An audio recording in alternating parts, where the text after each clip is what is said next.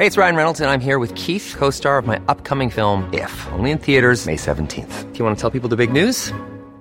All right, I'll do. Sign up now and you'll get unlimited for $15 a month in six months of Paramount Plus Essential Plan on us. Mintmobile.com slash switch.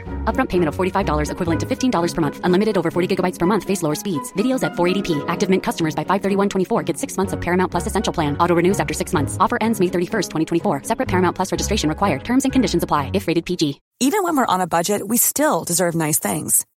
Quince is a place to scoop up stunning high-end goods for 50 to 80% less than similar brands. They have buttery soft cashmere sweaters starting at $50, luxurious Italian leather bags, and so much more. Plus, Quince only works with factories that use safe, ethical, and responsible manufacturing. Get the high-end goods you'll love without the high price tag with Quince. Go to quince.com slash style for free shipping and 365-day returns. Wow. Nice. Yeah. What you're hearing are the sounds of people everywhere putting on Bombas socks, underwear, and t-shirts made from absurdly soft materials that feel like plush clouds. Yeah, that plush. And the best part? For every item you purchase, Bombas donates another to someone facing homelessness. Bombas. Big comfort for everyone. Go to bombas.com slash ACAST and use code ACAST for 20% off your first purchase. That's bombas.com slash ACAST. Code ACAST.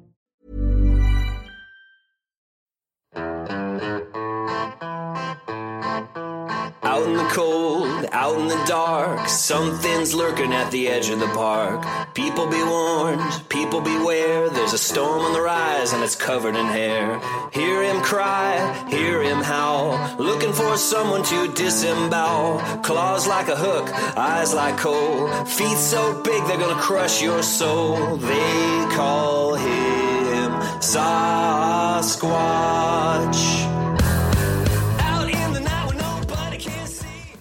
Hello, this is Yowie Central, back after quite a few weeks off. Welcome to the show. I'm Sarah. I had a really rough old time. You know, when life suddenly sometimes throws you a whole lot of curveballs all at the same time and goes, Show me what you got. See how you deal with all of this shit. so that's kind of what happened. I, I was leaving the farm, heading down to uh, the airport to go to Cairns to fly up and, and be in uh, Cade Moyer's Believe live show with Dean Harrison of Australian Yowie Research. And I didn't get as far as the airport. I, I, I'd left the farm, drove down our really bad road, and because it was so wet, the road actually doesn't have the, the gravel topping that it should have. It's just this terrible limestone clay base, which turns into basically sludgy, slippery, muddy, soupy stuff. and I was driving our Land Cruiser and it just started sliding out of control. And I, I corrected, but slightly overcorrected a couple of times. And then all of a sudden, I was airborne and I flipped. And I wasn't even going very fast, but it it was just so slippery that the car kind of flipped and rolled, and I ended up landing on the side of the car.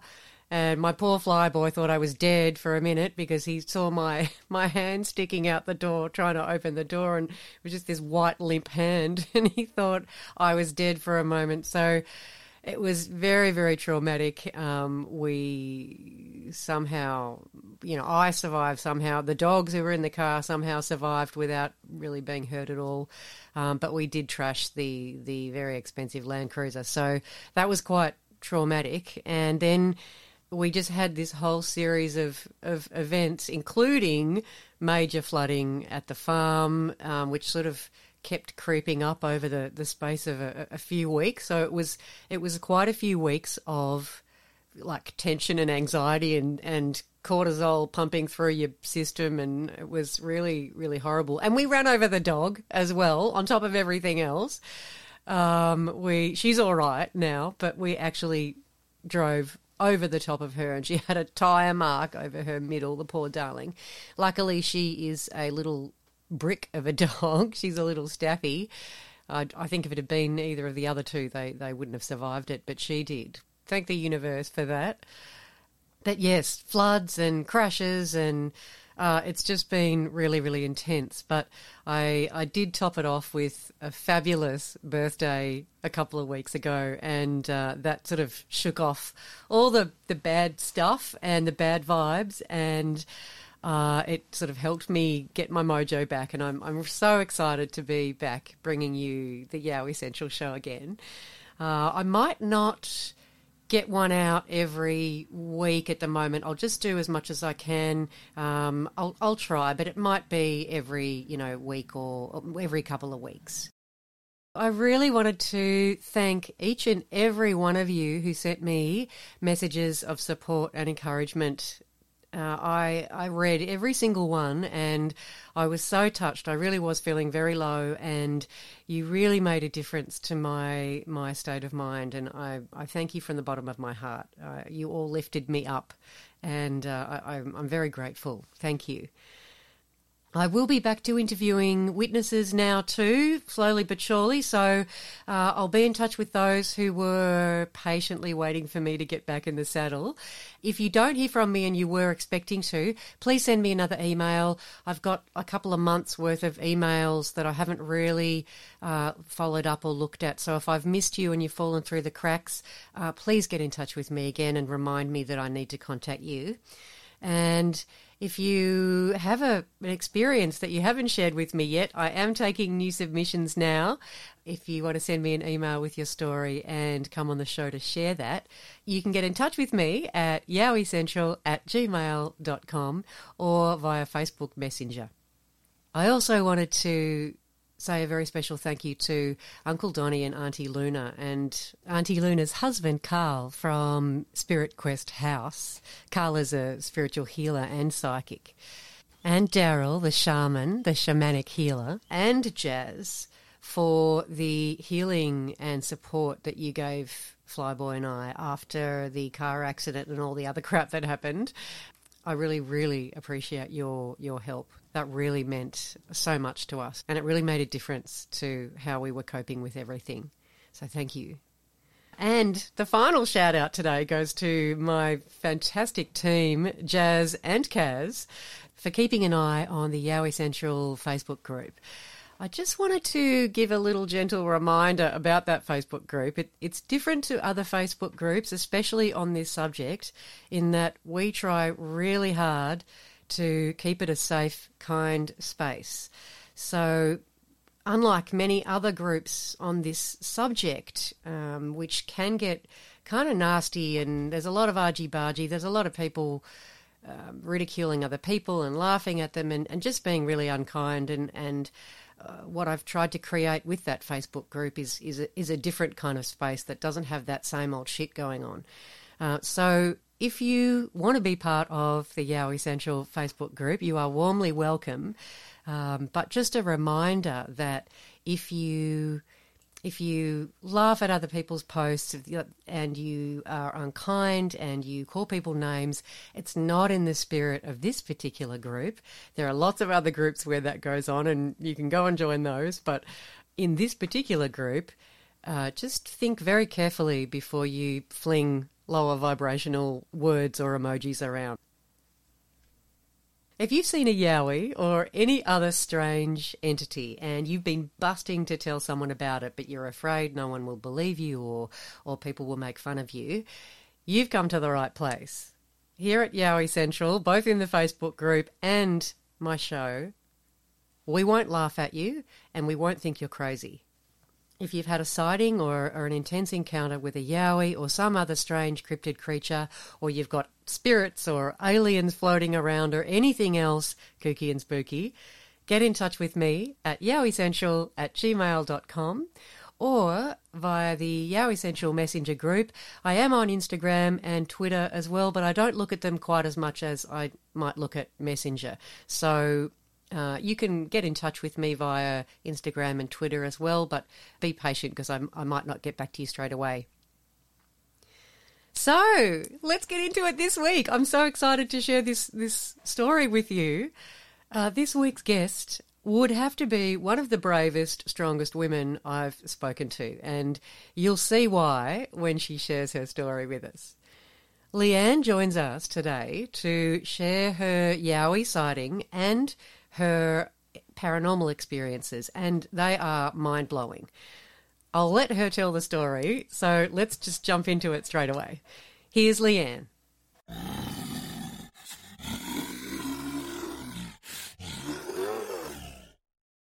I was ice skating back then. I was a competitive ice skater. And um, I had joined the army and I'd come back for a break and caught up with some old friends. And these friends were still at uni, but, you know, pretty fit blokes. And they said, you know, why don't you come camping with us? We, you know, they were going to do a bit of abseiling and whatever. And I said, yeah, righto. I went completely unorganized. I, had nothing. But anyway, um, we went to this place. I think it was called Long Point, um, near Tallong, and we hiked down. It was very steep, and we abseiled across a few rock faces, and did a bit of rock jumping and whatever. You know, this place was quite inaccessible that we went to, and we got down there, and it was a lovely sandy beach. Not a lot of water, probably only ooh, 20 metres wide, but shallow. You know, you could walk across it very easily, only probably knee deep at the most. We set up, it took us all day to get down there, and we had a bit of a play, you know, with the ball, soccer, and whatever. Did stupid things as, well, I think I was 20 at the time, 20 year olds do. And we ate, and of course, like you do when you're camping, you go to bed. So we all got in our tents and went out like a light. But during the night, we kept, and this is what I've just realised. During the night, we had things falling on the tent. You know, just little, you know, like gum nuts falling off a tree or moisture dripping from a branch. And I thought nothing of it because I'm a light sleeper. The others were blokes and they sleep like logs. Anyway, this went on all night, just strange things, noises outside, which, you know, I put down to a kangaroo, you know, just slowly hopping bit by bit past and whatever. About five in the morning, I got up to go to the loo and went off into the bush. I was having a bit of a squat there in the bush, and I looked up, and there he was, up across from us, across the stream, up on a rock ledge, watching me. Now, it's all sandstone through there, and it was funny sandstone colouring because it was yellow, like sandstone, but it was a red tinge to it. And he was standing in front of the red tinge, and there was a cave behind it. Now, he crouched down, and that's when I saw the bottoms of his feet. Like you could see that they were like padded, and the hair was dropping at the sides of it. Um, and we, we made eye contact, like for probably it felt like ages, but probably five seconds. Anyway, I stood up, took a few steps, looked up again, and he was gone. Completely gone.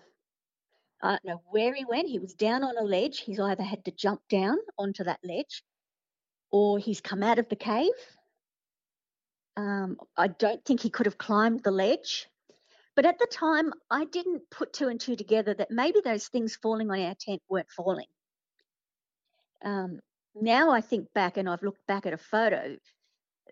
We were on the sand. There was no tree above us. So there was no gum nuts falling on the tree. There were no drips from a branch.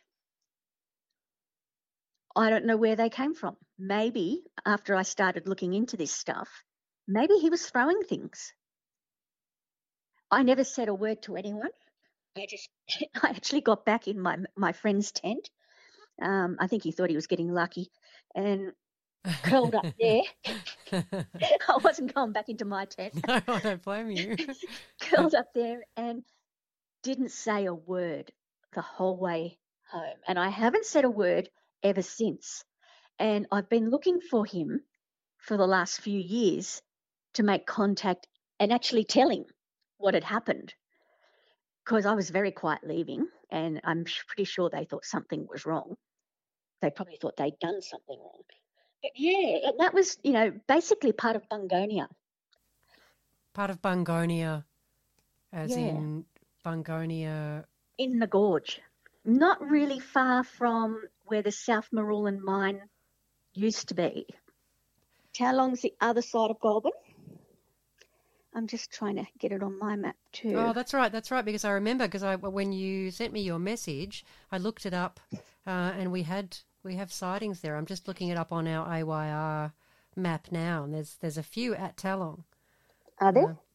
We've got uh, two at um, Wingella, which is not which is just nearby. Wingella. Where? Where? Wingella. W Oh, I N. Wingello. Oh, Okay, yeah, Wingello. Wingello. Yeah. Yeah. Actually, you've just brought something else to me.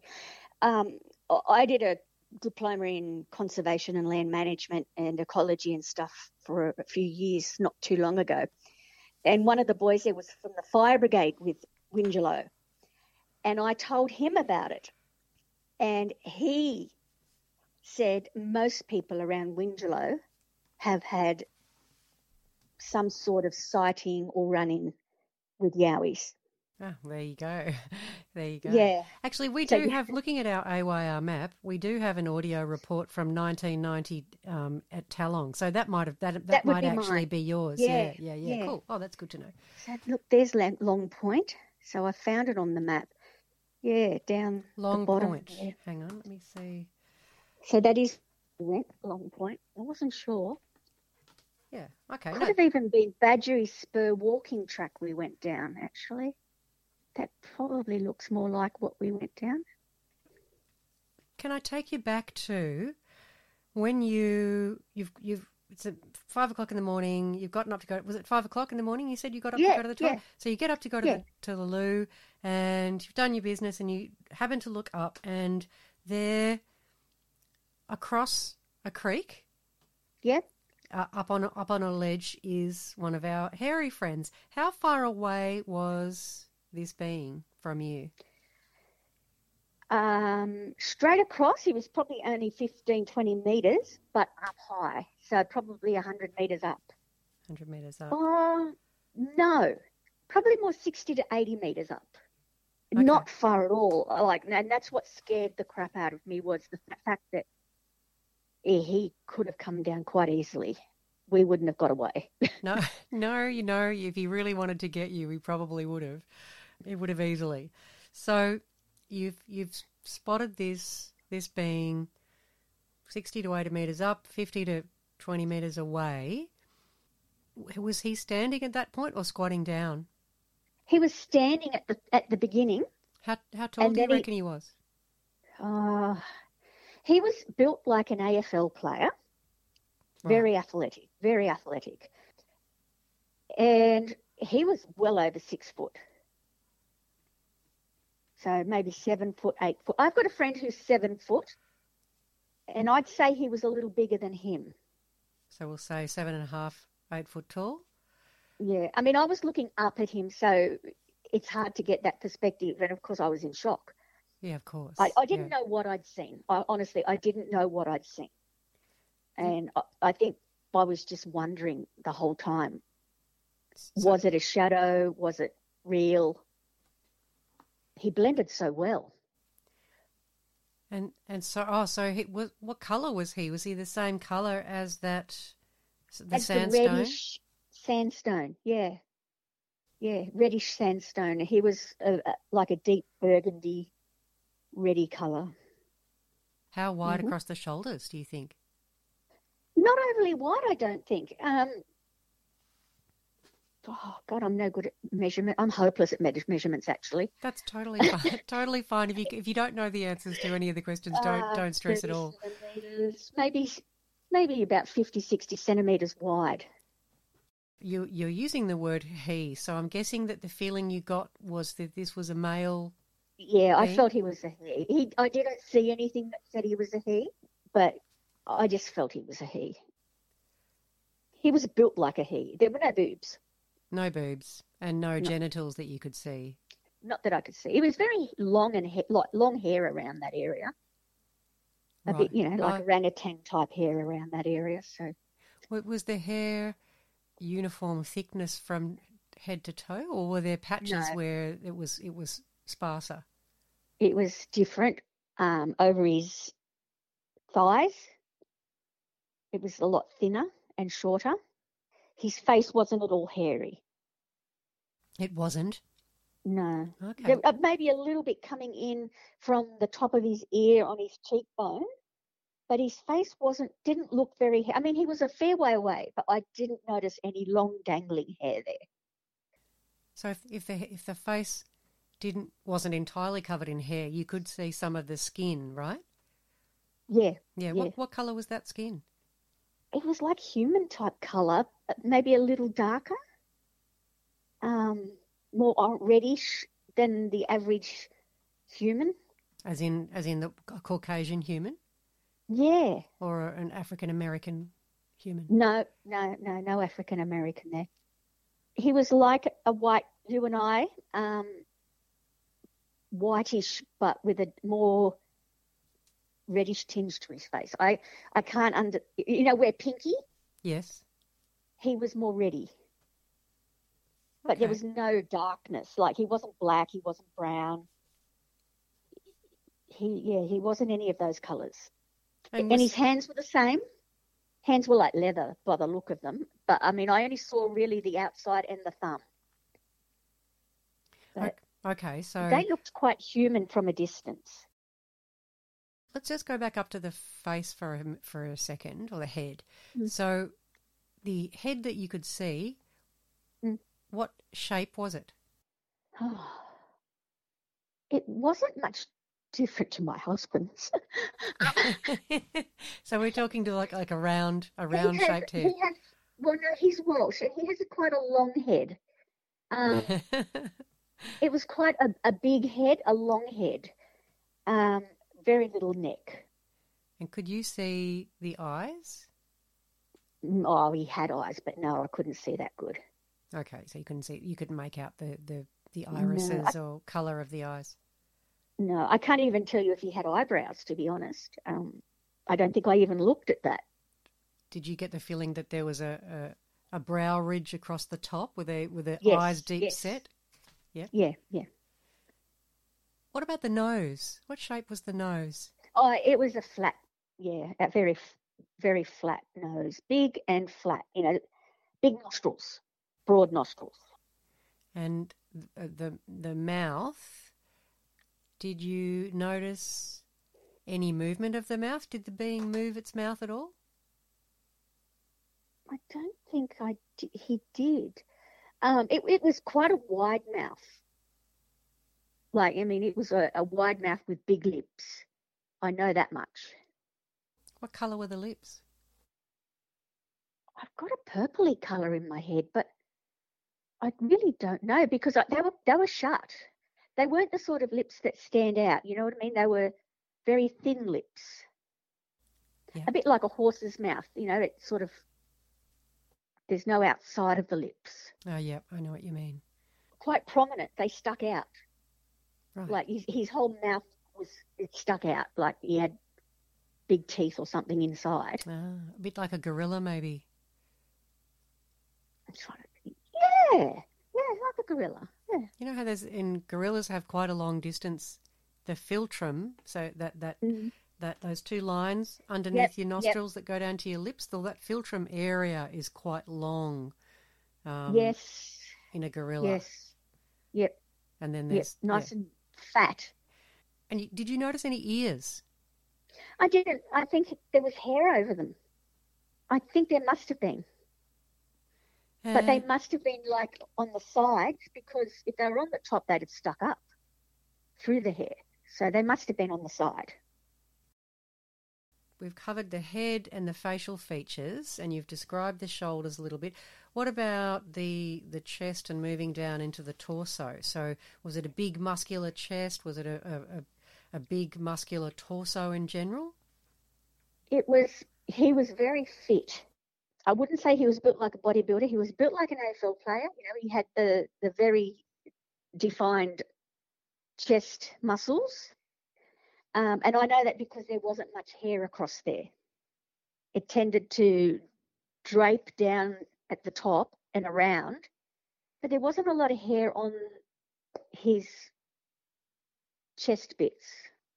And then around his tummy, it thinned out a bit, and then it became quite long from there down. So probably from the belly button down, it, it became quite long. What about the arms? Were they long arms in comparison to, in, Yeah. pro- in proportion to its body compared to a human? Th- they were very long, very long arms. Where did they reach down to? Um, well past his waist, um, almost down to his knees. And at first, I thought he was slouching, and that's why they looked long. But before he squatted down, he stood up. And now I'm thinking that was sort of a dominance thing, I, I think. He stood right up, and they were still very long, So, so, So, when you first saw him, almost down to his knees. okay, and so when when you first saw him, he was standing, but as you looked at him, he, he sort of stood a bit more upright.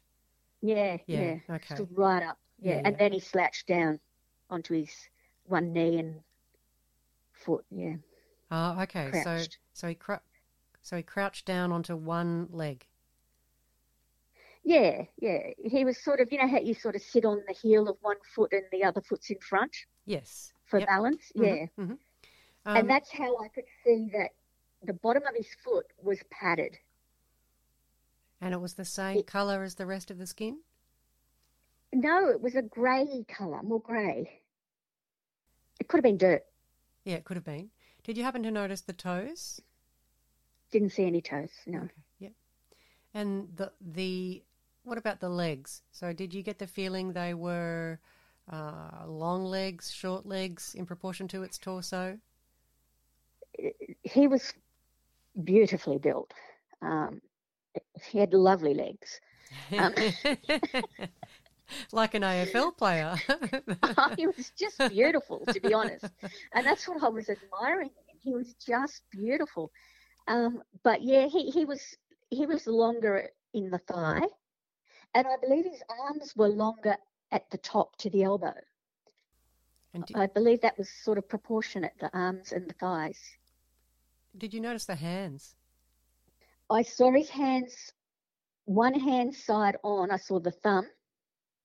Can't tell you anything too precise, except that there was hair sort of drooping down from the wrist onto them.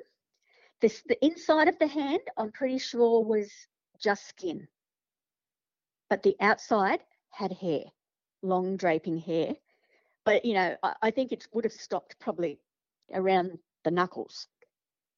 I think the hair I saw was from further up the arm. You know what I mean? It was draping. I saw more of the back of the hand on my side than the other hand. When He was you- very confident. He Yeah. he wasn't at all phased.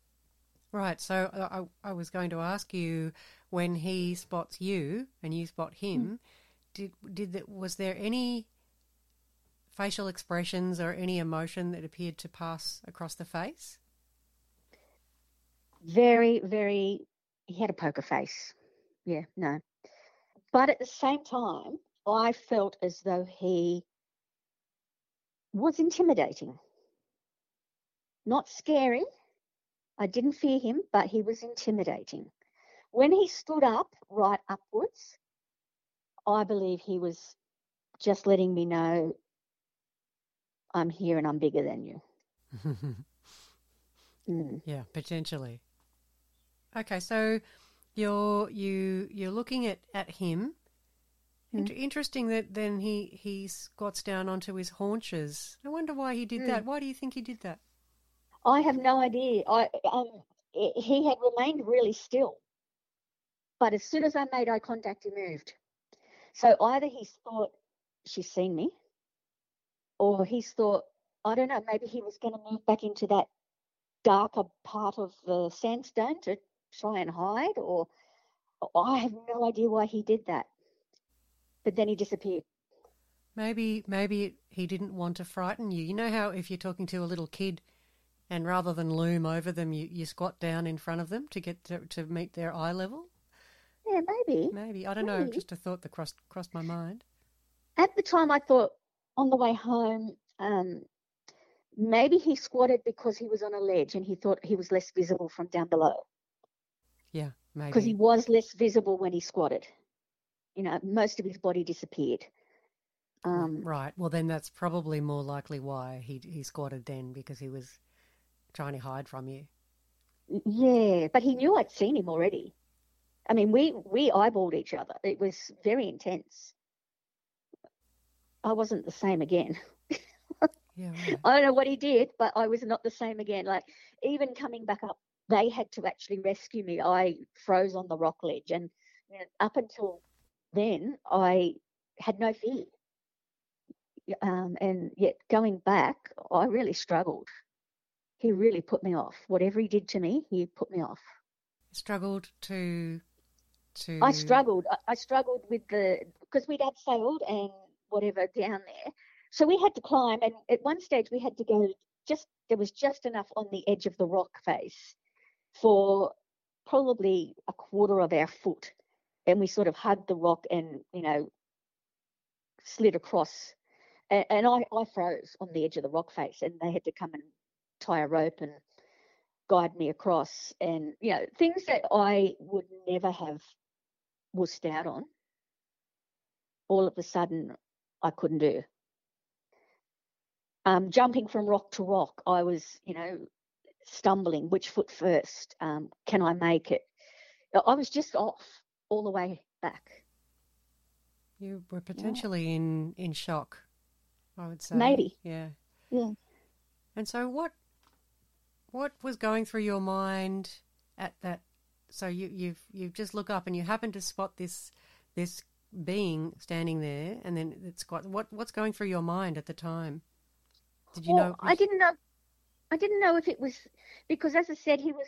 It's all sandstone there, which is a, a, a light yellow, and there was a stain of a reddish sandstone on the yellow. And at the time, I wasn't sure if that was what I was seeing. And then it moved, and that's when I realised, no, that's alive.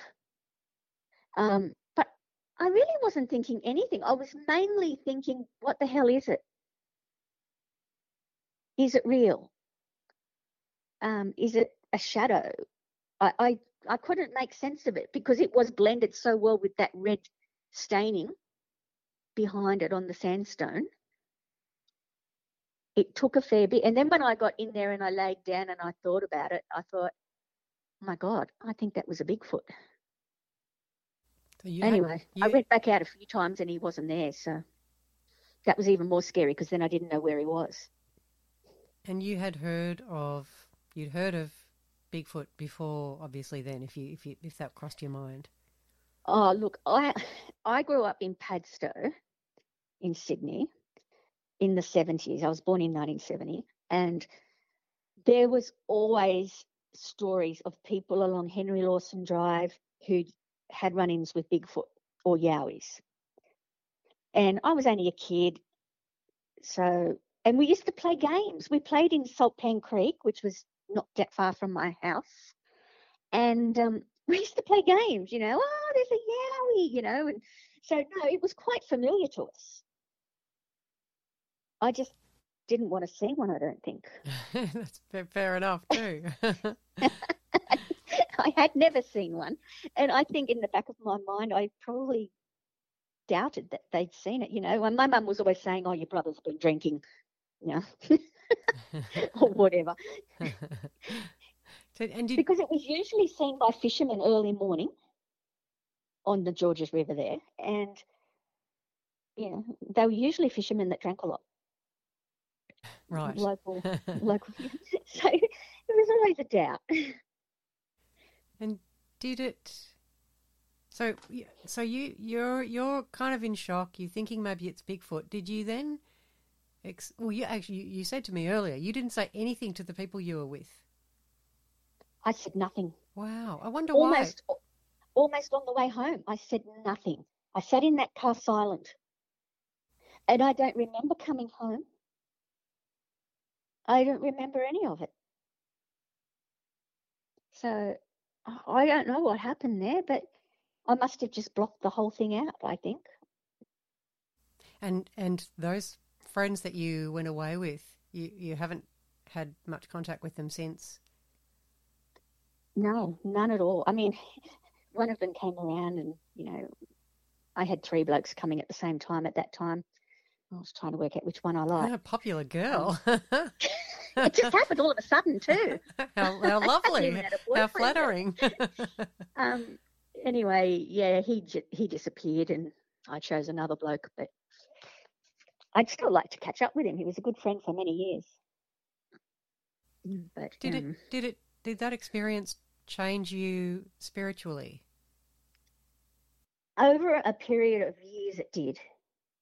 Yeah, over a period of years, it little things started to ring bells in my head. Um, and at first, I ignored it and just got on with life because I, you know, I was just a young city person who wanted, you know, the latest brand lipstick and whatever. Um, so I was preoccupied with that. But then I slowed down and met my husband, and yeah, I started to think about it more. And that's when I started to think, yeah, that's what I saw, and I'm going to look this up a bit more. And and of course, we didn't have much internet in the 80s or the 90s. Um, and I'm in the country. We moved to the country in 2000, where the internet still wasn't good. So then, about probably five, ten years ago, I started actually getting on the internet and looking things up. And I went, yeah, there's more to this than what I thought. Maybe that is more what I saw. And maybe what was landing on the tent wasn't gum nuts. You know what I mean? It was, Yeah, yeah, a lot of things started to to ring true. there's a good chance if there wasn't anything above you, there were no, if there weren't any trees above you, then and you notice things falling on your tent, then it's it's entirely plausible that this hairy hairy man was piffing things at your at your tent to get your attention. Exactly. Yeah. Yeah. But I mean, at the time, I wouldn't have even thought that they would do that. you know. And, and that's why when I listen to people who are completely shocked and walk through territory that, you know, I'm looking at going, yeah, that's something you should be worried about. I can understand because you don't link these things. You just go, you know, oh, that's a strange tree or that's a strange structure or someone's throwing things at me. Stop it, you know. Yeah, yeah, but you're not putting things together going, oh, hang on, this is, there's a, a, a being out there called a Yowie that's trying to get my attention. You're not really thinking that. Well, you don't stop to think that what can throw something at you in this bush that would have a thumb. Exactly. You, know, you don't think of that. yeah, you it can, don't. It can only be dropped on you by a bird or thrown by something with a, with a hand, with a thumb. That's right. Yeah. Yeah. I mean, that whole area is, is full of koalas, including where I live, and their growl on its own Oh, yeah. is enough to scare the crap out of you. Yeah, the koala's growl is, is, is fierce. Um, Yeah, yeah. Yeah, they're, they're, a, wor- they're a worry when they growl. They sure Um, are. And even like the kangaroos here, I've got one of the night, he growls at me, you know, he does his Yeah, yeah, as I walk past the bush. Um, so you do tend to just go, oh, there must be a roo there, I'm upsetting. Or so I can understand people just walking past and not noticing, not thinking twice. It's very easy to do. Yeah, so I never went back to that woods, and I didn't realize I was so upset. And that's when I started to really get into it. Was when I was doing my environmental courses. My TAFE class took us to Long Point, and we went out on on the rock that I had just you know bounced along last time, and I got to the edge. I looked down at that rock where he was, and I froze. And I must have gone white because my whole class said, "Look, you don't have to do it if you don't want." And I just said, "No, I'm going back to the bus." So that's when I realised that yeah, this, and I started actually researching. So yeah, it was it was a lot. But I've spoken to many of my daughter's friends who lived at Tallong, because um, they all went to school in Goulburn together. And one particular lady said to me that they often have them one in particular wanders across the back of their their farm, and she's quite quite blasé about the whole thing. He's never hmm. heard us. You know, he's just going from A to B. Oh, that's a lot of the keep- time they are. That's all they're doing too. Yeah, Yeah. yeah. She just said, "Oh, we keep the dog in at night, and it's not a problem." That's interesting. Leanne, why don't you tell me about your well, I guess could you can you categorize them as near death experience? My goodness. What happened? What happened? Tell me I tell me what happened. the daughter had gone off to uni, finished uni, moved to Melbourne, had settled, you know, had, the, had a boyfriend, rental, good job. Ken and I had started doing our own thing, you know, bushwalking, looking for yowies. We've combed most of the remote bushland here. And I was running. I decided I wanted to do a, a half marathon. So I'd gone back to running and getting fit, and COVID hit. And I thought we I was I was working in remote Aboriginal communities in the Northern Territory, so we were kicked out, and who was there either had to stay, but we couldn't be coming in and out because you know we could bring COVID and kill an entire community. So I was home from work and I went from the flu shot, very basic, down to the local clinic, and Di, the nurse, they said I'd like to do an ECG and a few other things while you're here. And I said, yeah, righto. So she did an ECG and it had a bleep in it, just a little mark. They, none of them could work out what it was. So they sent me to a cardiologist just to check because I was turning 50 that year and you know, things start to go wrong. Cardiologist couldn't work out. He did all sorts of tests and he said, look, I'm, I'd like to do an angiogram and have a look. He said, um, and if there's a blockage, put a stent in because of your age. And I said, yeah, right, trusting me. Well, when he went in, he accidentally nicked the artery in my heart Oh no. and it bled profusely. And of course, then the nurse didn't plug the blood thinners in, and clots formed in my heart, lungs, arms, legs, brain. I had numerous strokes. They sent me home numerous times. Yeah. They kept telling me my heart was dying. No, they were checking the troponin levels, and that tells whether the heart's dying or not. And it was getting worse and worse and worse. But they kept sending me home. Anyway, in the end, um, I did three visits back to the big hospital in the city where I was transported. And in the end, I was flown. Um, that was in a coma all the way to the city. I was dead on arrival, but I watched that. It, it's only been the last three months that I've realised that this is the weird stuff that the lady that opened the door for us, I remembered saying to someone, geez, this looks like a car park. And no one answered me. And I thought, oh, there's a lady. She opened the door, and the bloke wheeling me shook his head no. And she said, oh, righto, take her to, and I don't know where. Well, nothing happened for a long time. Uh, I was obviously in a coma on machines. They put a, a balloon pump in my heart and kept me going and whatever. It was life and death. And, you know, brought the daughter up right through COVID. COVID started to hit real hard then, and Victoria went into lockdown. And it came to a point where apparently they said to my hubby, she's got about six to eight hours, you know, we'll fly the daughter up. So they flew the daughter up. They went out of their way. It was not a problem for them. Anyway, over the next day, I sort of improved and they moved me to St. Vincent's and did all sorts of things to um, keep me alive, put me on an ECMO machine, which it's caused a lot of nerve damage throughout my hands, feet, body. I've got a terrible tremor. Um, it's ruined the muscles.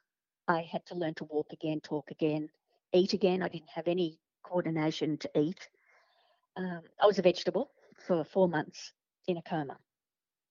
In that time, it was really funny. When we left St. Vi- um, left the first hospital, a man had been at the bottom of my bed. This man was in navy blue King Gee pants and a navy blue King Gee work shirt.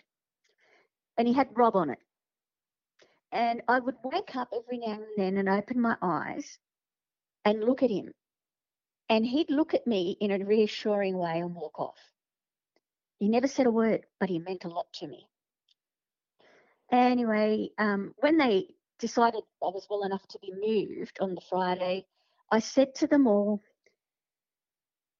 say goodbye to Rob and thank him. That's how much he meant to me. He'd never said a word. And they said, Who's Rob? And I said, I, I can't go unless I see Rob. And they said, There is no Rob. Anyway, they looked high and low, and here I was parked at the desk. You know, everyone was trying to find Rob. And, you know, they checked pa- pastoral care and everything, no Rob.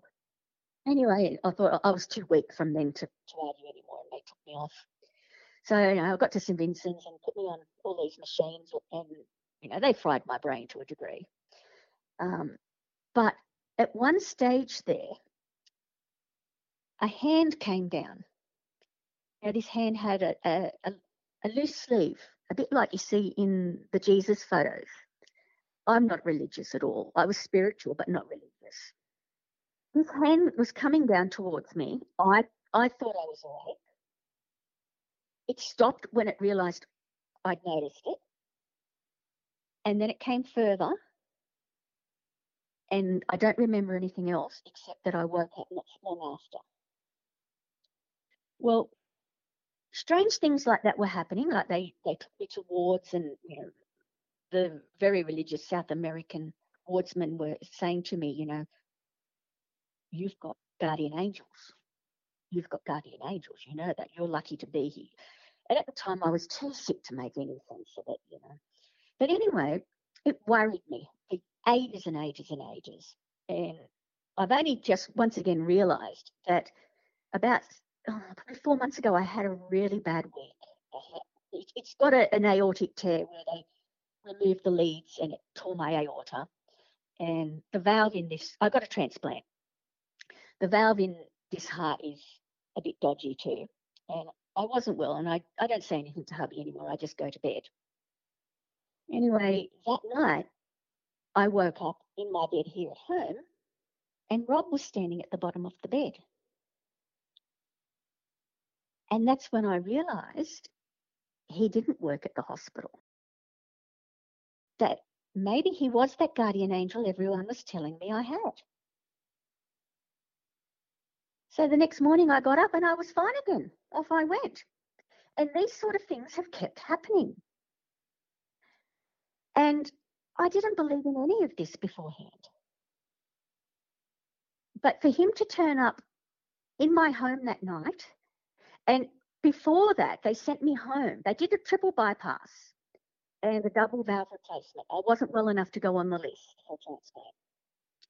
So they whipped me off and did that privately and got me well enough to be listed. But because of COVID, the hearts weren't going across border, so my chances were very limited. And I was sent home basically to die. And that's all I wanted was to die with my dogs on my veranda, and you know, that was fine. And on the, the, the Tuesday, my husband had a terrible time with me getting me out of the shower and dressed, and it, was a pretty bad day. And he put me to bed, and then I said to him, "I'm not going to make it, darling." And he said, "I know." Well, lo and behold, that night there was a light come in. A very bright light came in. And it stood in the corner of the bedroom. It was a bluish bright light. And it came right over on top of me. And my husband, who was asleep, flicked his arms. So he must have sensed something. And it went. The next day I woke up and I was well enough to go to town, get a few things that we liked, and come home. We still thought I was going to die. We thought this was the last breath that people get. And lo and behold, the next morning they ran and said we've got a heart. But you know, that's that Saturday prior, the borders opened to WA, and my heart came from WA. So whatever it is, there is something more out there. yes. And I witnessed it many times. And my proof was when this Rob turned up in my bedroom. There's no saints called Rob that I know of. Saint Robert? what, so, what does he look like? Can you describe him other than the, he the blue like work? everyday Joe Blow. Honestly, Right. he was short, he was stumpy, um, he had black curly hair, uh, a good head of hair. He wasn't bald at all. He looked about 40 something. he had a cross around his neck. So at one stage, I did when I was leaving, I said to them maybe he was a padre or something. Nope, he didn't exist.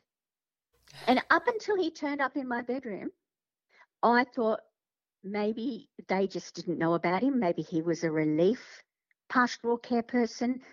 Maybe he was the man next door just coming in. I it was the last thing I would have put him down to.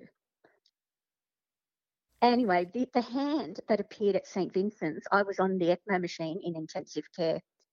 And when I got well enough to speak and think, like, to, to just think exhausted me. Um, the brain was gone. I eventually asked my hubby, I just said to him, you know, when I was on the ECMO machine, were you allowed in? And he said, no, no one was allowed in but the nurse and the doctors. And at that point, I realized they would have had gloves on, um, especially during COVID. Everyone had gloves on. And the hand had no glove. It was a very strong working hand, a big hand, not Bigfoot's, um, clean, but it was a strong working hand. And it did something.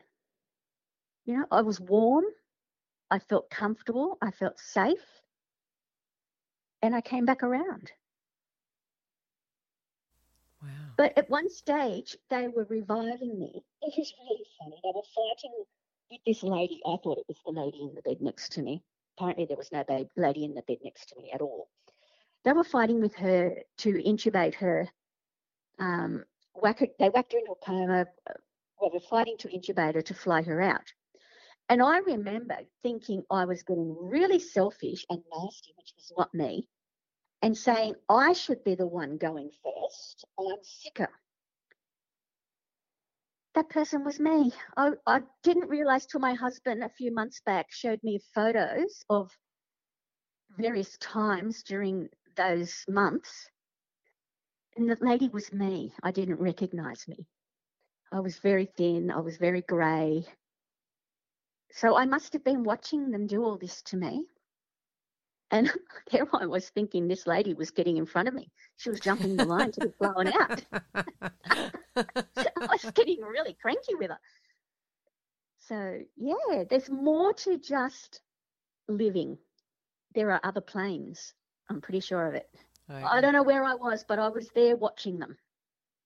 Did you feel like you were up above or you were down Yeah, oh, on yes. ground level? No, no, I was above and I was watching them, looking down. I could see the lady clearly. Um, and I was getting upset because she was choking. They were trying to intubate her and she was choking. And I was thinking, why don't you do something? You know, why don't you sedate her more? I I mean, I've got no idea what they were doing, but I was getting quite upset. But it's been 18 months and hubby showed me the photos and I just went, oh my God, hon, that's me. That was me. That was the lady. I wonder, there's is there any? Different levels. Yeah, yes, there are. Um, after the, the, the many, many people I've interviewed now, I, I would agree that there are different planes and different dimensions, and there are beings and spirits and all sorts of entities around Yeah. us all the time. Yeah.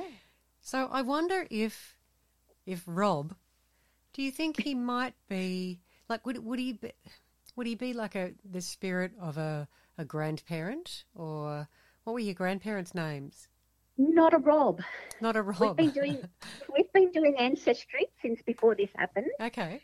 Um, and one thing that is consistent is they were Roman Catholic Irish, and they were all named Daniel, Bernard, Michael. Patrick, maybe. Yeah, yeah, yeah, Patrick as well. Um, John, Jack, Margaret, Mary. But there's no, there's no Rob, no Roberta, nothing. That threw us a whole different slant because I always thought that they were saints or along those lines, but he didn't even have a saint type name. It, it's so interesting that you got the name Rob. Um, It was on his shirt, very clear in yellow yeah, sewing. yellow embroidery, and it's a blue blue King Gee work shirt or whatever brand, but blue work shirt, blue pants. I wonder if there was an orderly there at the hospital, maybe who, whose name was Rob, and maybe he he's he, he's a spirit who hangs out there, perhaps. Oh, I hadn't thought of that. I don't know. I just had a I just had a thought, but he probably wouldn't be wearing. Well, it depends. It depends. It depends on the hospital and when it. I mean, if it's only recently, I don't know what orderlies wear, but they generally wear like scrubs, don't they? Like like all the other. Yeah, yeah. Oh, but, but he may be from way before Scrubs. Yeah, potentially.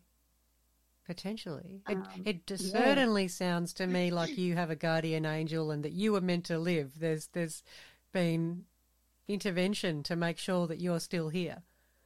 Well, the the proof of that is in the year prior to that this happening and after this has happened, numerous friends of mine have also had severe heart attacks during marathons and whatever, and died on the spot. No, nothing was done. Nothing could be done. And yet, as bad as I was, I kept going. Um, so, you know, something else was working by my side, Yes. obviously. And so all of all of those heart issues happened because the surgeon nicked your Nicked heart the while, while doing an heart. doing an exploratory Angiogram. angiogram. see if there was something wrong. out. Did you did you get any compensation from from him? No, no, um, I hope you got at least an apology and a bunch of flowers or something. no. I got a bill. Oh, are you serious? I got a bill. Oh my Um, God! Did you? I would have se- taken it back to them and tore it up in their faces. And the thing is, we don't even qualify for the dole. Um, hubby had to stay home and look after me. Um, and then his job closed on in October last year. They went robotic and everyone lost their job. But because we both thought dumb, were really dumb, we both thought we would keep our jobs and go back to them one day. We kept our jobs. And of course, his work closed in October, and I've never gone back we went, we need help. So we applied for the dole, but we have to wait 365 days because we were employed. So they've given me disability, but because I was employed, I can't get any payment till May next year. So we live on reverse mortgage, but that's fine. We, we're on a farm and Wow. it's fine. Oh wow! But- Well, Leanne, you're, you're incredibly, you're If incredibly you work, you're punished. calm and forgiving. Whereas I, I have a feeling I might be raging at the world right in your place. Just don't go to work. It's not worth it if something goes wrong. no, and don't go to the bloody doctor because they're just gonna, they're just gonna give you an, an, an angiogram and nick your artery at the same time, I haven't. and then I send you a to the bill. doctor for years. You're right. It's yeah. I would have been better off just yeah, bludging along. Well, I ended up with more than that. I mean, I nearly lost my feet because the clots in my legs and my feet, um, clots in my brain. I had numerous strokes. I still aspirate when I eat and drink, but I haven't told them that. Yeah, I, I can't go far, which has really upset my big footing. We're only just getting to the point now where we've walked to the back of my property a few times, and I said to Ken, right, it's getting better weather. We can start hitting the trails again around the area and having a bit of fun, but we won't be going far. We even thought of an electric bike, you know, so I could Yeah, just get tired and zip along. yeah, an, ele- an electric, an electric mountain bike of some kind, or or an Yeah. elec electric trike, even. Yeah, yeah, that's what I'm thinking. Um, because I didn't qualify for NDIS, so Bloody hell! I can't That's- open the fridge door or cut a Oh. piece of cheese. Oh, Leanne, my, my, I'm so, I'm so feeling for for you. anything. That's just bloody awful. Oh, you've got to laugh at it. But you know what? My little town here, I came out of hospital and we said we're going to have to move. You know, we're going to have to move where I can walk because you know on the farm it's just too hard. Um, where I can do things, and it was easier for Ken. And lo and behold, my local town opened up a, a women's shed, a cafe opened, all sorts of things opened. I came back to a different town, and I was like a pig in mud here. I'm really happy. So, and I get out and I do things, and life's good. that just well, that warms my heart to hear. You're you're an incredibly brave and high vibrational positive spirit you are because that's that's to, to have gone through what you've gone through and to have still have the positive attitude that you do my my, my hat goes off to you you're a Hey, I'm Ryan Reynolds. Recently, I asked Mint Mobile's legal team if big wireless companies are allowed to raise prices due to inflation. They said yes. And then when I asked if raising prices technically violates those onerous two-year contracts, they said, "What the f*** are you talking about? You insane Hollywood ass." So to recap, we're cutting the price of Mint Unlimited from $30 a month to just $15 a month. Give it a try at mintmobile.com slash switch. $45 upfront for three months plus taxes and fees. Promo for new customers for limited time. Unlimited more than 40 gigabytes per month. Slows. Full terms at mintmobile.com. Millions of people have lost weight with personalized plans from Noom, like Evan, who can't stand salads and still lost 50 pounds. Salads, generally, for most people, are the easy button, right? For me, that wasn't an option. I never really was a salad guy. That's just not who I am. But Noom worked for me. Get your personalized plan today at Noom.com. Real Noom user compensated to provide their story. In four weeks, the typical Noom user can expect to lose one to two pounds per week. Individual results may vary. amazing you're Well, amazing The other strange thing, apart from the horse that disappeared from the back, oh yeah yeah um, tell me about that when we first moved here, it was all bush behind us. Okay, we were the second street and the second property on the right from town. And of course, now there's numerous streets between us and town and numerous houses, and even a new one up the back behind us in the bush. Now, the bush behind me leads up right up all the way down to Braidwood, from Braidwood all the way down to Moruya, all the way from my place out through the Morton National Park, all the way to Jervis Bay. And we used to have strange things happen, um, but we used to put them down to the galahs. When we have long galahs this time of the year, they tend to pick the pine cones off and they'll fly over the roof and drop them, you know, and bang, bang, bang all over the roof, block the drains. We used to get strange, like, Kenneth say, but the birds aren't out at night. And I'd go, well, that one is. Yeah. maybe it was a maybe it was an owl. Once again, I thought nothing of it. Things would, would bang. Anyway, um, we had no verandas on the house at the time, and we had we had this makeshift pathway made of shipping crate. Oh, not shipping container. Um, crates. You know the pallets to the front door, and a few times kangaroos had got themselves caught in there, got their two legs caught in between the pallets, and we'd have to go save them. So any banging around outside, we put down to just wildlife. But I found a footprint. Now, it wasn't a really big footprint. It was bigger than my husband's, who's a size 10, but it was barefoot. And it was in the paddock next to the house where the horses live and the chooks hang out. And it was very unusual because we get minus eight degrees here in winter. Everything freezes. And yet someone was walking around out there barefoot. I don't know whether it was a human, but within months of that happening, we, we had very old horses, but my boy was 38 when we put him down. Um, my daughter's pony, she was probably about 500 kilos. She was a Welsh beast, so she was a stocky girl we put her down just before dark. We didn't want to leave her out there in the situation she was in for the foxes and that to get her while she was still alive, if you know what I mean. yeah yeah yeah So we put her down and we moved her up to the, we just towed her up the back and put her near the back gate, near the bush that leads to everywhere. And we said, we'll go up in the morning, we'll either throw some lime on her, depending on the ground, or we'll, bury her because she was Holly's. Our horses, we didn't really worry. We let nature take care, but it was hers. Anyway, we went up the next morning with our bags of lime and everything, and she was gone. Completely gone. No mm. drag marks, nothing. that is so odd so no no drag marks around No drag marks, no meat, no fur, nothing. Something had picked her up and carried her off. how big a horse was she She was about 500 kilo. right when I when I towed the two of them, they added up to twelve hundred. So I'd say, you know, my boy was probably six hundred and fifty. She was about five hundred kilos. She was a wide girl, you know, about fourteen hands high, but very, very wide. And so she wouldn't have been easy to pick up even.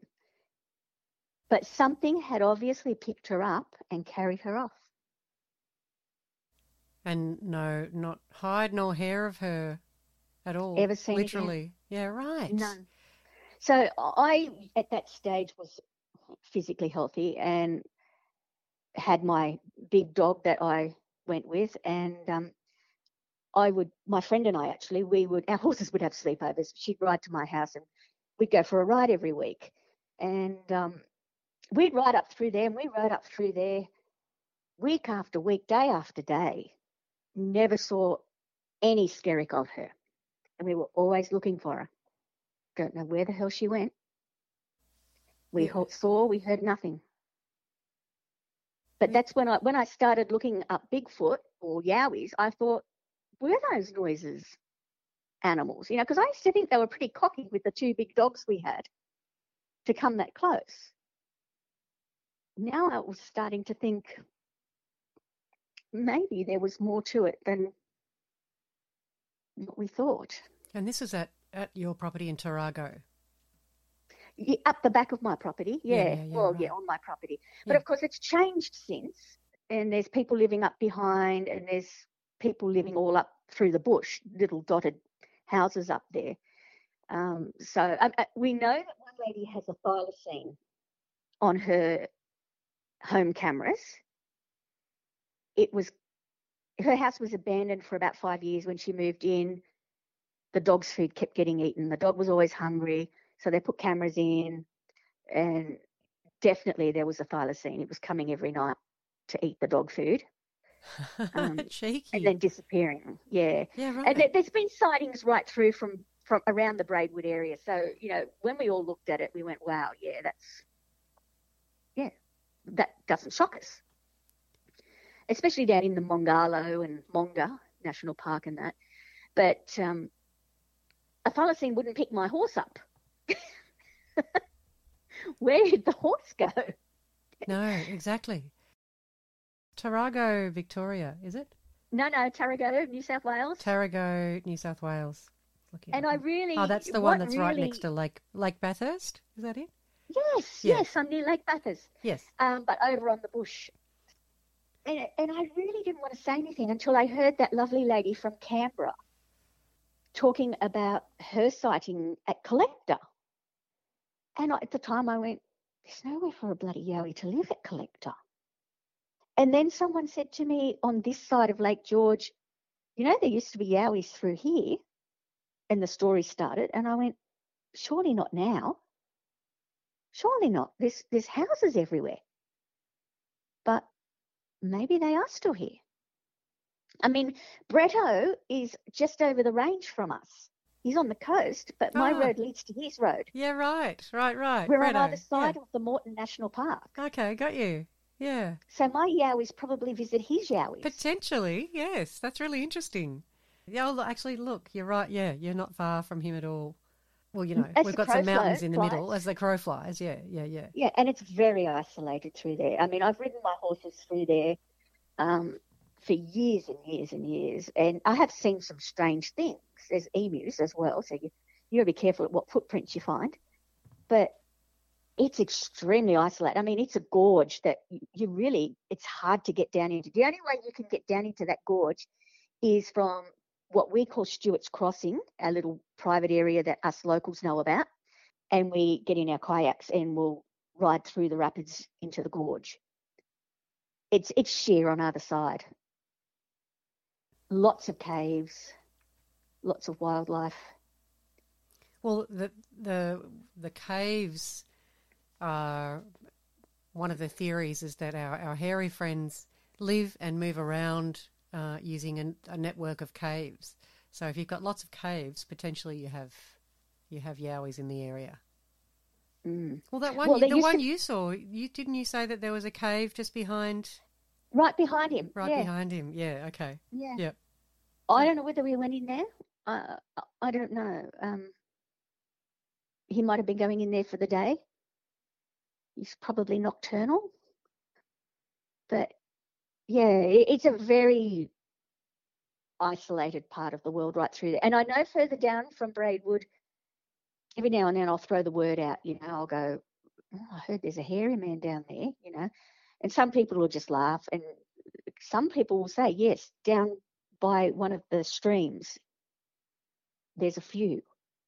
And I'll go, ah. So, yeah, you get both reactions. But uh, the people who have seen them down there, I mean, there was one years ago, and that's another thing that woke me up to when I started researching. There was one on the King's Highway, apparently. A bloke had broken down, stepped out while he was on the King's Highway just out of Braidwood. Now, I'm thinking he was at Warri, where the Shoalhaven that goes through our gorge continues through the side of Braidwood all the way down to Moruya. So they've got to be through there. Yeah, yeah, for sure. It's just so darn isolating. Like, Yeah. if they're living in there, they're going to have to stay in there. I don't think they could get out. They they would have to be territorial in that area. Yeah, potentially. Potentially. Well, Leanne, thank you so much for sharing all of those stories. I am blown away. I at- could talk forever, honestly. uh, you are you are a brave, strong woman. I my hat goes off to you to for to have gone through what you've gone through, uh, and come out the other side bubbly and effervescent as you are. Um, Well, it's wonderful. I had my entire ward listening to you overnight. yeah, you mentioned that in your message. I love that. Everyone listened, except for footy night, of course. Of course. We'd, we'd, we'd, we'd order Thai from Eats, and they'd say, "Put your podcast on." I'm just I I was so chuffed when when I read that. So you're sitting there on on whatever night it is on Wednesdays or whatever, listening to to to the podcast, and uh, and everyone's listening in while you're getting re- while you're getting better. Well, I was behind, so we listened to you every night. oh wow! And then when we, right. and when we stopped listening to you, we listened to Cade. Oh, and- lovely. When we listened, didn't listen to him, we listened to Sasquatch Chronicles. Oh yes, of course. Yeah. So you know, the whole lot of the ward were very versed on Yowies. that is fantastic. And the beauty, the beauty of all this happening is that now I don't work. I can't work. I'm about to get well enough with my stick to go out any time of the day, any time of the week, Go you. and to investigate. Love it. Love So, it. yeah, it all happened for a reason. Yeah, for sure. Um, you should hear what happened to me in Arnhem Land. yeah. Oh. Like what? very, very magical. Uh, I was working in Arnhem Land. In, I won't say the community, but um, we were told, taught in our Aboriginal studies through where I was working, that you know this part of Arnhem Land is quite magical, often black magic, um, voodoo, voodoo, things like that. Oh, I right. thought, oh, yeah, what a load of crap, you know. And off I went, got flown into this remote community with my dentist that I was working with. I was he was being an absolute pig, the dentist. He was really being a pig, and it's harsh conditions there. So you know, it was just really bad. And uh, the first chance I got to get away from him, I did. And we're warned not to walk alone as a, a white female in those communities, especially after dark. But I- couldn't do it. I, off I went. I don't listen. You know, I'd go. Well, who wants to, you know, rape and murder a forty-year-old woman? You know? So I'd go for these walks just on dusk after work every evening. And yes, I walked along the Roper River where, you know, luckily a bloke said, came and told me. He was really nice, actually. He was an Aboriginal bloke and he must have realised he would scare me. So he sent his girlfriend to tell me that where I was standing was on top of a crocodile nest. Oh, I was fishing. Yeah, yeah, I was fishing right there. And um, so, you know, I, I only ever found them good people. Anyway, there was this little girl. She kept coming up to me, dark girl, Aboriginal girl, about probably eight or nine. She had this lovely white dress with big coloured flowers on it, sundress, and she never had shoes on, um, which they don't wear. And wherever I went, you know, I went up to look at the old church, and she just appeared. And uh, the Aboriginal children, Aboriginal people, are like that. they do just appear. They're very quiet. So I thought nothing of that. Anyway, um, I saw her and then I said, well, I better go, you know. And I went back to where I was staying and she just vanished into the bush. And then the next day down, you know, fishing on the river, she appeared again from another direction. Um, and I, you know, once again, I finished and off she went. I hadn't mentioned this to anyone, and staying with us was we stayed in dongas, you know, with a lot of other health professionals. And there was another young woman there who was a psychiatrist and counsellor. And we would talk at night till all hours on the veranda. And she said to me, You know, yeah, Phil's been really worried about you. You know, you really need to stop doing this wandering, you know, blah, blah, blah, blah. And I said, I'm not alone. I said, There's a little girl. She just keeps appearing. And we have a chat. And I said, She's a local kid. And she said, Really? And I said, Yeah. She said, What does this little girl look like? And I said, She's a nice little girl, always spotless in the same dress. Didn't even register with me that this white dress wouldn't have been spotless day after day in that red dirt. Um, and anyway, the next day, a mum came in and she had a little baby and she was in a lot of pain. And so I held the baby and sang songs to it while the boss made a tooth numb and did his job. And she just, I think she must have just thought I was the best thing on earth because all her friends then came and they bought me things and they invited me to a corroboree that night. So it had been going on all week. I could hear the the clapsticks and that in the distance, but I didn't go because you know of respect. But when I got invited, I went, and the psychiatrist lady came with me, and we watched the ceremony and everything. And I learnt that someone had died quite brutally, um, a female, a young female, um, and this was going to go on until the body came back from Darwin from autopsy. So walking home that night, um, a group of kids ran up and gave me a pin, just a pin, you know, like a straight pin.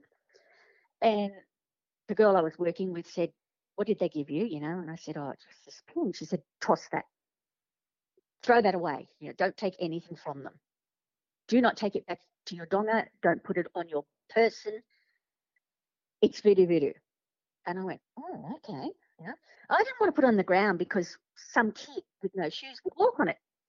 So I held on to it. She said to me, Have you put it down? She could, and I could say, No, look, I'm going to put it somewhere safe. Anyway, I came home. Of course, I didn't put, I put it up on top of my wardrobe.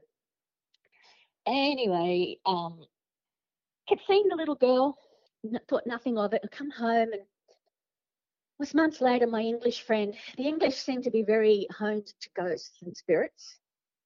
And we were talking, and I told her about, you know, I showed a photo, you know, and I said her, I was walking with this little girl. She was a lovely kid. And, and, and she had the same. Said, what, what little girl? And I thought, why are they so concerned? Like, this, this community was full of little girls. And I, I just couldn't work it out. Anyway, we talked about this for a long, long time. And the dentist I was with contacted me and, you know, we're going back out. Do you want to come with me? Because we sort of had our own little team. They picked who they wanted to work with. Anyway, I went out and the night before we started work, we got there and it, it was topsy turvy trip. And because um, we fly in, we fly in a little plane from from Darwin into these little, basically, roads where they leave an ambulance and you just jump in it and drive to the clinic. You've got no idea where you're going. And it, the ambulance wasn't there, and the plane lost a wheel and we had a bit of a dodgy landing and whatever. So I went back to my room and I was very, very tired and I laid down and that little girl's face came. And she said, as clear as day, they're looking for a truck, but it's really a cruiser. And disappeared. And I thought, what's that about? So I spoke to my friend that night and I said to her, you know that kid, you know how you said she was a ghost, blah, blah, blah, blah. And I, she said, yeah. I said, I told her what had happened. She said, you need to go and talk to someone. So lo and behold, the next day, my partner in the next room was robbed. So you know, the cops came down. And I thought, oh, while they're here, I didn't want to say anything because I didn't want to sound stupid. So I said to him, um, can I have a word with you? And he said, yeah, sure. You know, we went and sat on the stairs. And I said, look, was so weird. And I told him what had been happening. And I said, lo and behold, I said, last night that same little girl, just her face and the top of her dress came and they said, she said very clearly, like she was in the room, they're looking for a truck, but it's really a cruiser. And the lights went on in his head. And he said, Can you come to the station? So the next afternoon, I he picked me up and took me because it's not safe to walk. And um, he asked many questions, and I really didn't have many answers except that. But it turns out that that was the dress the little girl was buried in. And they were looking for a truck. Someone had said there it, it, it had just finished the the wet season, and in those communities, the only thing that can get in that close to the wet season are trucks, and they call Land Cruisers trucks. Mm, yes, right. And they'd been racking their brains over the fact that no truck had come into the community. There was no truck. They had had no deliveries, and I could vouch for that because the shop was empty when we got there. And within a week, they caught the bloke. It was two of them, and it was a Land Cruiser Ute. And they had, so they had killed this little They- girl. They they had raped and murdered the little girl under the bridge Oh, the little girl who was appearing to you in that I had dress. been seeing. Yeah. Right. And, and he was like, well, yes, of course. I mean, these are dirty communities. I mean, not dirty, but you know, it's red dust. Oh, yeah. Why was her beautiful white dress so spotless all the time? Every day she had it on, and it remained spotless. So many things when I went over it, I realised, yeah, I should have been more aware. Oh my God. And so she managed to communicate to you something that then the police were able to put together and catch the two guys who murdered her. Yep. As soon as I Wow. said that to him, which meant nothing to me. And that, that's when he come down and when we had a good talk, um, he said to me, you know, yeah, because out here we call a Land Cruiser Ute a truck. A truck. Far out, But it wasn't a truck. It was a local bloke in his Land Cruiser. That's that's how no one had come into the town through the wet. And did you see her again after that? Never again. Never Ah. again. So I, I picked my um, pin off the top of my cupboard that I'd left there months before and took it out to the tree and stuck it in the tree. I thought that'll ground it or earth it, hopefully, and do something. Do you think that, do you think the pin had anything to do with the little girl's spirit? I think maybe that pin is why she came back when I was there the next time. Right, That was our connection. right. It makes no sense to me in Whitefella land, but I got rid of the pin. Mystery solved.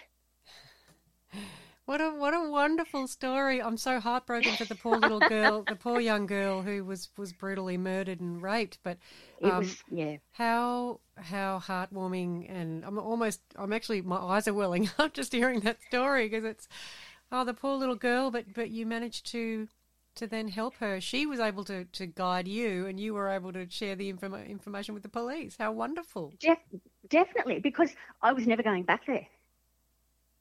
It was the worst community I'd ever worked in, and I was never going back there. Right. Worst, when- worst as in vi- my- very violent or not safe. Yeah, it was very violent, very, Right. very, very violent. Um, but you know, my my dentist rang and he said, "Come on, come on," you know, and I went, "All right, I'll come with you this time," you know, and it was meant to be. I love that story. when was that? How long ago was that? Oh, uh, probably five years now. Okay, so about 2017 or something. It was pretty much my last placement up there in that area. I, I did the islands after that, you know, New Year, Milingimbi, Maningrida, um, but I stayed out of that area. That was up near Arnhem Land somewhere. Yeah, Up in um, Arnhem Land. southeast Arnhem Land Yep. on the Roper River. Yeah. Yeah, okay, got you. Crop country. Yes.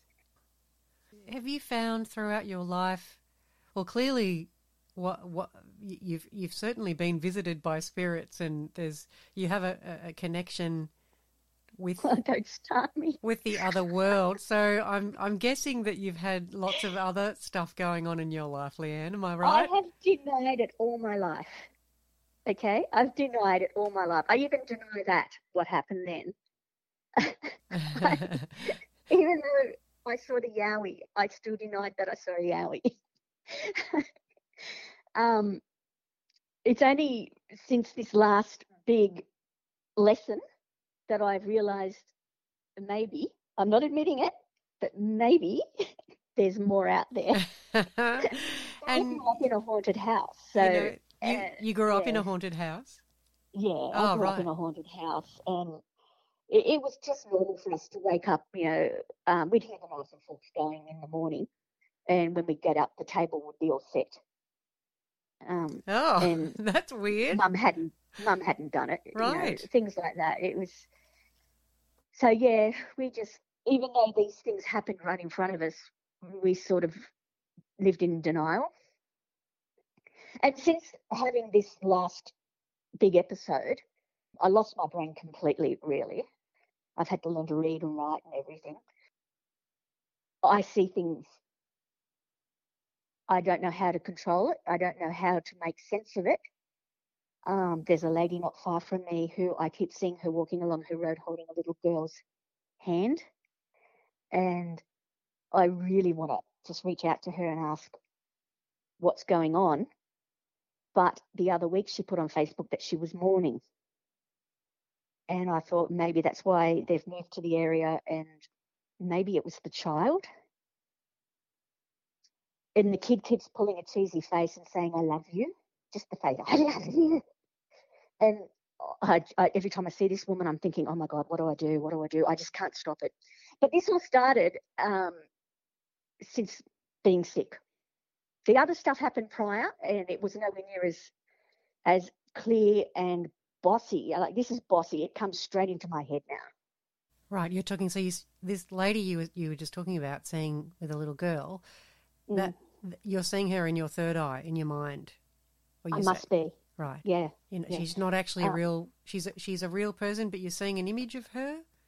I'm seeing what looks very real, like that little girl Mm. With a, her own little girl, a little blonde girl. And I did ask her the other day. She was talking to me, and I said to her, "So does she have blonde hair?" She was talking about her niece, and she said, "Yeah." And I thought, "Oh, I'd love to ask what her uniform because she's in a, a little white polo shirt with blue stripe down the side and red collar." And I'm, I'm just slowly tiptoeing around it. Oh, so you think that m- maybe maybe you're seeing visions of her and the little girl, but the little girl's potentially passed or something like I'm, that. I'm thinking it may have been her little girl. Yeah. Oh, okay. Right. Yeah. And things like that are happening a lot- a lot now, and very clearly, like I cannot deny it now. Whereas growing up, I could just think nothing of it, you know. And but since being sick, it's and I couldn't understand it. Like at first, we just put it down to the brain damage that um, I was getting overstimulated because you know I, I would go if there were too many doctors coming to the room at once, I couldn't cope. But over the last few weeks, I've realized that it's more than just those people coming in. I'm hearing the voices of millions of people. What you? Everyone's trying to tell me things, and I don't know how to deal with that. You're hearing the So- voice. Oh, so these voices are coming into your head. Uh, Yeah. Right. Okay. Yeah. And that's what I started to think, you know, I wonder if these people with autism, you know, how they're overstimulated, are they hearing the same? Are they hearing these voices, these people Maybe. telling them things? And so, are there are there are the voices that are coming into your head? Are they people mm. that you know, or are they No. strangers? Just other No, strangers. And do you hear, Strangers. do you think you're hearing people's thoughts, or are you hearing, or are they I sort of I'm premonitions? I think I'm hearing spirits because Right. a lot of the time they're pointing to a person. But there's so many of them talking at once that, and I just feel like saying to all the others, shut up, I want to hear him. And it might be they. So the spirits in the spirit world might have worked out that you can hear them, and so So they're wanting you to pass on messages about things, I perhaps. think that might be it because they keep pointing. Often they point to a person that's in front of me in the mall or at the pub. And the other, what tipped me off to this was the other week I walked into our local pub and a man walked in and I got this cold shudder and it was really loud and really violent. And he looked at me. And when he looked at me, he had a, a large black mist behind him and it looked evil. And I recovered from my cold shiver. Everything stood up. And I said to my friend, I've got to go. And we just left. I didn't know what else to do but to run away. And after that, I sat down and I thought about it and thought about it and thought about it. And I thought, this has got to be related. It's all got to be related. And I keep saying to Caroline, you remember when I had that cold shiver? And she goes, yeah. Who was the bloke that went past? And I don't know. I don't know who he was. I don't think he was a local. So If you if you ever feel like you need to talk to someone about this stuff in particular, uh, I, you will be familiar with if you've listened to the podcast. You'll be familiar with my friend Jazz. She sees ghosts all the time. just the other night. Yeah. yeah. So she helped me put two and two together. She's a, she's the most beautiful, beautiful person. Uh, she's actually helped. I've, I've had a few people reach out to me in the last few months saying, oh, "I've got spirit activity at home. I'm feeling really frightened." Uh, people have been having a really hard time, and I've put them in touch with Jazz, and she's been able to help them get a handle on what's going on. With one guy, she's actually managed to stop all the activity in his house, which was really cool. Um, That'd be great. but if you if you would like, I can get in touch with her Well, if and say. "Oh yeah, look, Yeah. she's she's she's absolutely delighted to help in this way. Um, she, because she's she's been having that that sort of thing happen to her since she was a child as well, and Well, and it's was gotten to, you go on, yeah. go on, no, you go on. it's gotten to a stage where I won't go anywhere busy in case it happens. You know, Yeah. I just can't shut them out. I'm sure there'd be there would be ways of being able to shut them out. I don't I don't I'm not an expert in this, so I don't know how myself.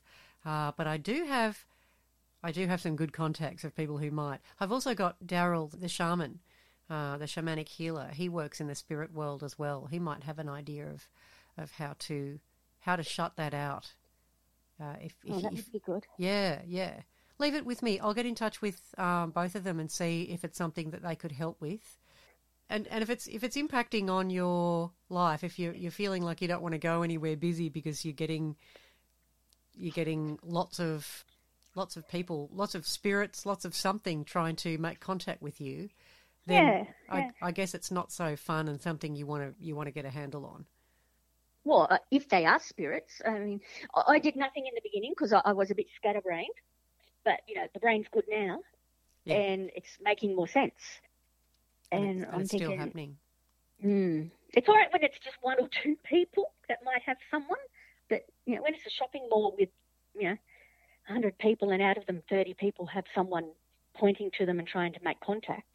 Right. So so so It's a problem.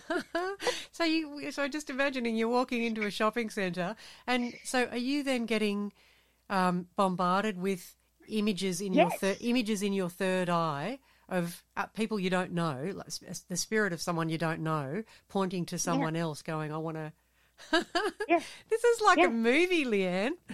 It's, I, it's, I see dead people. and it, it's just like nothing I can do about it. I can't go to these people and say, "Look, this man's pointing at you," because they're going to think I'm crazy.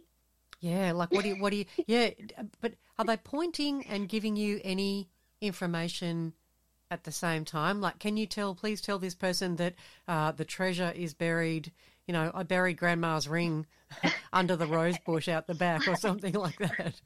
I know the new lotto numbers. Yeah. I wish. or, or, Because, or this person killed me and, and, you know, this is the guilty one. Like, are they giving you, are they giving you information or just pointing?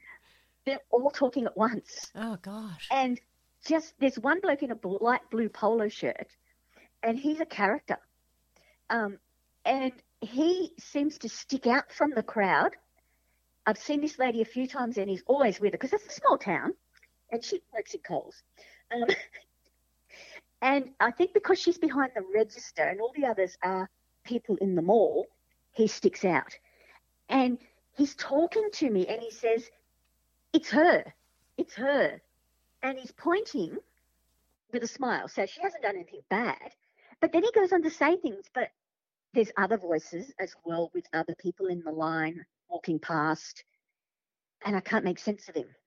Right. Because there's too many people talking at once. I need them all to go away Yeah. and listen to just him. Yeah, or, or, or line up in the queue and wait your turn. That that would be nice. Yeah. yeah. Um, like I said, I'm a different person now to what when I first reported that. Yeah, yeah. Doesn't really worry me now. Well, That's it. It's out there. Uncle Uncle Donny was the the original Australian elder I spoke to yesterday was explaining to me that he believes Yowies show themselves to humans for particular reasons. They're not it's never random. And one of those reasons is to cause a spiritual awakening in that person. And Well, a lot has happened since I did see him. All mm. of this has happened. Although I did grow up in a haunted house, so a lot of things happened back then too. yeah. So Yeah, maybe yeah, I just yeah. needed that jolt, and maybe I didn't take that hint with the Yowie, Maybe so they gave him a bigger jolt, maybe. See that that, that could electric shock. could very well be the case, Leanne. Um, it's a bloody harsh, harsh lesson to, to have to go through what you what you've been through. Oh yeah, it's been hell, mainly for my hubby, but Oh yeah, the poor man watching the woman he loves go through something like that would have been just awful. and he did it all alone. Oh bless. you know, staying in Sydney and he was there every day and I knew nothing about it. I was on another planet. Oh wow, go he was hubby. worrying. He must be an absolutely gorgeous man. Oh, he's absolutely amazing. Absolutely. He's gone out of his way so much. And, and my, my town has too. You know, they've, they've all been there. So. Oh great, that's good to hear. That's fantastic to hear that you've had that support. yeah. Um, sounds like you've needed it with with going But- through all that stuff. It, it's definitely happened for a reason. Yeah. I know it sounds terrible, but I'm a lot more spiritual than I've ever been. I just need to know how to tell those people to all shut up or get in line. Yeah. yes. Well, well, let's work on that. I'll um. Just do your shopping. Yeah, yeah, yeah. There's there's got to be a way to block that out. I'm sure there is. We'll we'll, we'll, we'll see if we can find out and and uh, and put you in touch with the right people who might know what to do. Because I, ke- I kept saying to my husband, I think I'm autistic now. you know, I, I was wearing earmuffs, you know, blocking the noise, and I was still in there. Yeah, and right. and you, you and, and you make contact with your eyes, and that's it. They're there. So I was walking around like ashamed, trying not to look at anyone. Yeah. So hopefully Jazz will know how to quieten them all down. She might. Yeah. Or Daryl. Because I think they're yeah. telling me useless. They're telling me useless stuff. I'm pretty sure of it. Well, use, use, useless to you, but maybe there's something. If it is actually a spirit trying to, they, they might really want that person they're pointing to to know something important to them. Nothing to do with you, but they, they're knowing they know you can see them, so they're they're hoping that you can pass on that message for them. But it's it's yeah, you're not the right, you're not in the right time and space to to be dealing with other people's shit at the moment. Really, are you? It's like that bloke the other night that I listened to. I think it's Bretto. He said he looked up that clearing, made eye contact, and it knew. And it's like me. If I make eye contact with one of them, that's it. We're locked in. We're friends for life. And the And- whole story comes out. Are they then? Do you find that they're so? They are they following you around? no, no. They So- tend to hang around their person, Right. Okay. Got it. so that's good. That is, that is good that you're not bringing them all bringing them all back to your house. That's good. I just live, live on a farm in the middle of nowhere, nice and quiet. As long as no one visits with one, I'm right.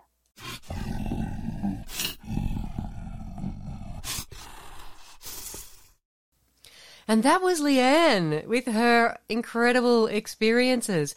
I just can't imagine how hectic it would be to have so many ghosts wanting my attention every time I go to the shops. How intense would that be?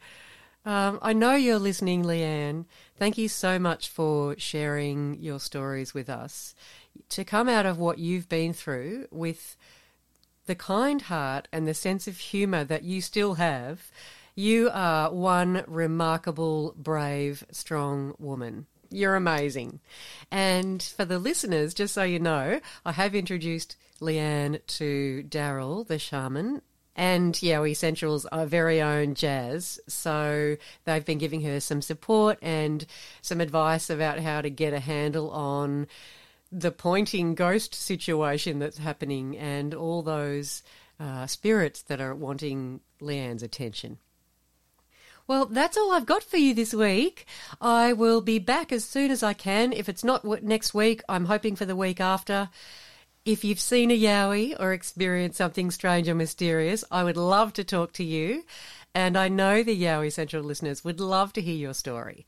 So get in touch with me via yowiecentral at gmail.com or via private message on Messenger. And I do have Daryl the Shaman on for our next show, and he will be sharing some of his incredible knowledge and wisdom around the spirit world with us. And I'm really excited to share that one with you. So tune in next show. Stay safe, people. See you next time. Out in the cold, out in the dark, something's lurking at the edge of the park. People be warned, people beware. There's a storm on the rise and it's covered in hair. Hear him cry, hear him howl, looking for someone to disembowel. Claws like a hook, eyes like coal, feet so big they're gonna crush your soul. They call him Sasquatch.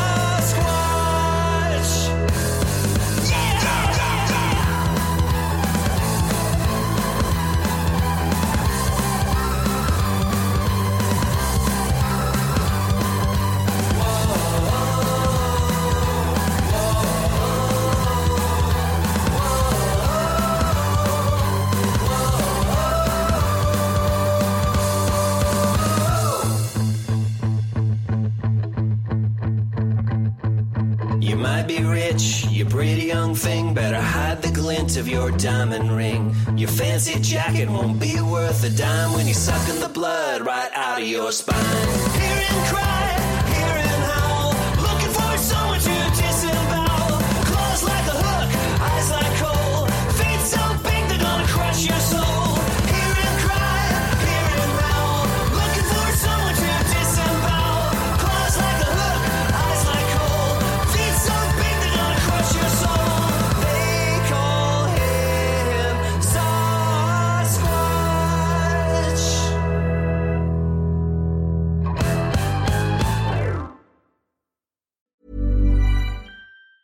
Planning for your next trip? Elevate your travel style with Quince. Quince has all the jet setting essentials you'll want for your next getaway, like European linen, premium luggage options, buttery soft Italian leather bags, and so much more. And it's all priced at 50 to 80% less than similar brands. Plus, Quince only works with factories that use safe and ethical manufacturing practices. Pack your bags with high-quality essentials you'll be wearing for vacations to come with Quince. Go to quince.com slash trip for free shipping and 365-day returns. Hey, it's Paige DeSorbo from Giggly Squad. High quality fashion without the price tag. Say hello to Quince. I'm snagging high-end essentials like cozy cashmere sweaters, sleek leather jackets, fine jewelry, and so much more. With Quince being 50 to 80% less than similar brands. And they partner with factories that prioritize safe, ethical, and responsible manufacturing. I love that. Luxury quality within reach. Go to quince.com slash style to get free shipping and 365 day returns on your next order. Quince.com slash style.